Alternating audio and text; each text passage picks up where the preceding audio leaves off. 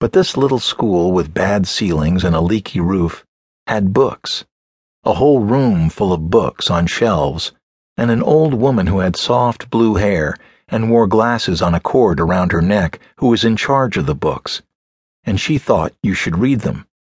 No, that's not quite right. She loved the books, and when she touched them, it was like she was petting them.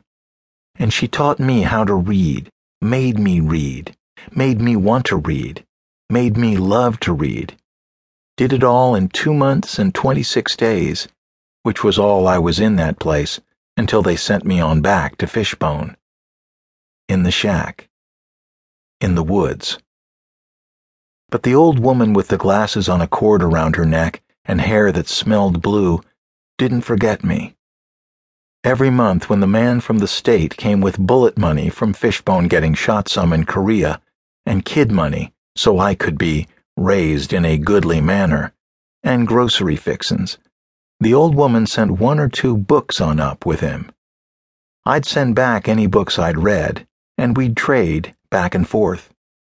History books poetry books, Western books, nature books, even some by an English writer named Shakespeare. Poems that didn't rhyme and were hard to read until I found they were supposed to be a play, and if you said the words out loud, they made more sense.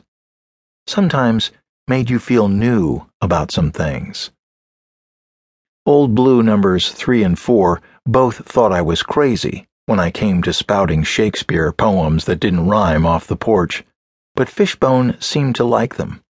Didn't say so, but closed his eyes and smiled and nodded and shuffled his feet the way he did when he was doing his own songs his own self.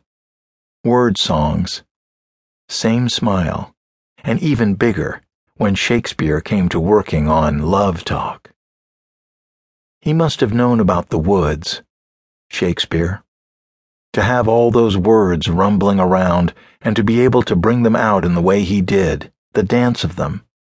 He must have known how it was in the woods, how green and still it could be, and how it could smell and sound so that it was inside you, part of you, could be the best part of you.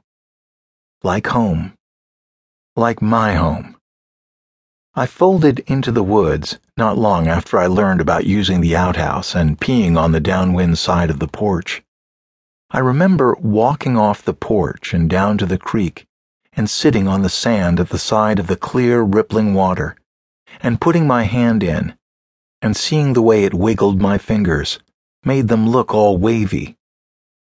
Everything else disappeared, just gone, clean and gone like there was never anything else, just the woods. From that day on, every chance I got, and that was all the time, I went into the trees. I'd take just one step in, move to the left, and then right around a tree, and I was there. Home. Moving quiet, like a knife through water. Warm, green, leafy light all around me sounds of birds all before and after me, in the woods, in the woods.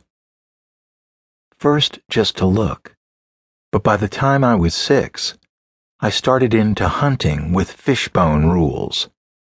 Fishbone had a way to do everything, all things, way to think, way to cook, way to see, way to live, way to be and his hunting rules were simple. If you killed it, you had to eat it. You could eat it raw, or you could eat it cold, or you could eat it cooked. But if you killed something, you had to use it for food. I learned that when I started. I made a small spear out of cane, sharpened it to a needle point with the kitchen knife, and worked down the creek bank looking for anything that moved. I was thinking of crayfish, but couldn't find any, so I tried spearing some chubs flashing in the shallows, but they were too fast for me.